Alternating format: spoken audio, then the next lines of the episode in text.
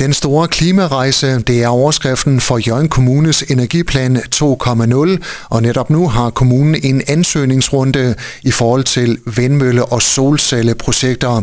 Planmedarbejder hos Hjørring Kommune, Niels Christian Balle, velkommen til. Ja, takker. Hvad er grunden til, at man samler ansøgningerne i en ansøgningsrunde? Jamen, de er erfaringer med, at det ikke har været optimalt og behandle ansøgningerne enkeltvis. Vi vurderer, at det kunne være hensigtsmæssigt, at man får ansøgninger ind i en samlet gruppe, og så har man noget at prioritere imellem, og man kan udvælge de projekter, som man tror, det er realistisk, at man kan få i mål. Hvem kan ansøge om vindmølle- og solcelleprojekter? Det kan grundejere, det kan projektudviklere, det kan lokale foreninger. Det kunne jo for eksempel være en lokal beboer- og grundejerforening.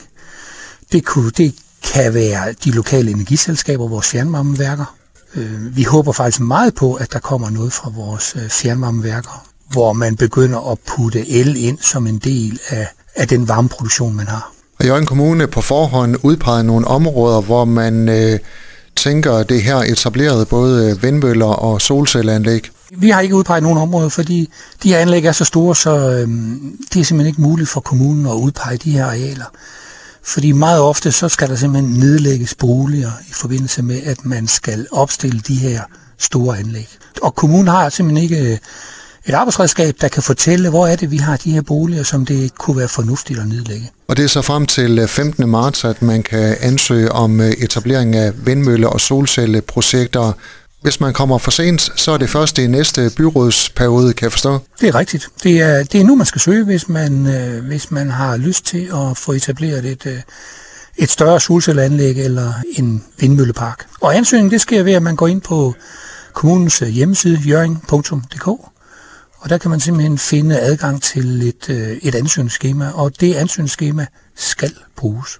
Og ansøgningsfristen, det er simpelthen den 15. marts. Niels Christian Balle, kan du sige noget om, hvor stor er interessen for det her netop nu? Det er svært at lodde, hvor stor interessen er, fordi man behøver sikkert ringe til os for at gå ind og udfylde en ansøgningsskema. Men vi kan se, at der er aktivitet på hjemmesiden, på lige det her opslag på hjemmesiden.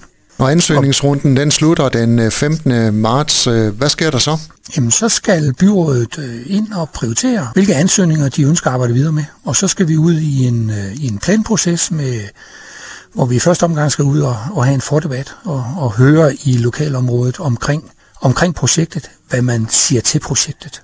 Hvad er grunden til, at byrådet udpeger nogle projekter, som man vil arbejde videre med?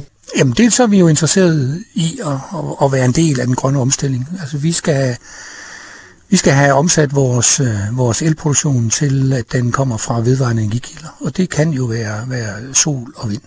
Men derudover, som jeg tidligere fortalte, så handler det jo også om, at byrådet meget gerne vil ind og finde de gode projekter. De projekter, som kan give noget til den grønne omstilling, men som måske også kan give noget til det lokalområde, som de etableres i. Hvad er et godt projekt? Det kan jeg ikke sige. Det afhænger jo meget af, hvad er det projekt, der kan. Hvordan er det passet ind i landskabet? Hvordan er det passet ind i sine nære omgivelser? Hvad betyder det for naboerne? Er der en sammenhæng med det omkringliggende samfund? Eller for eksempel i samarbejde med et lokalt fjernvarmeværk? Der kan være mange elementer, som indgår i det gode projekt. Hvis man så ansøger nu om at få lov til at etablere for eksempel vindmøller eller solceller, hvornår er det så realistisk, at sådan et projekt kan blive en realitet? Jeg vil sige, der går nok en 2-4 år, før man kan begynde at realisere noget som helst. Det er nogle ret tunge planprocesser, man skal i gang med, fordi man skal jo til at i gang med at lave det, der hedder en VVM, altså en beskrivelse af, hvad betyder det her projekt for omgivelserne. Men som sagt, hvis man vil ansøge om vindmølle- eller solcelleprojekter, så er det ind på Hjørring Kommunes hjemmeside senest den 15. marts. Planmedarbejder hos Hjørring Kommune, Niels Christian Balle, tak fordi du var med her. Det var så lidt. Du har lyttet til en podcast fra Skaga FM. Find flere spændende Skaga podcast på skagafm.dk eller der, hvor du henter dine podcasts.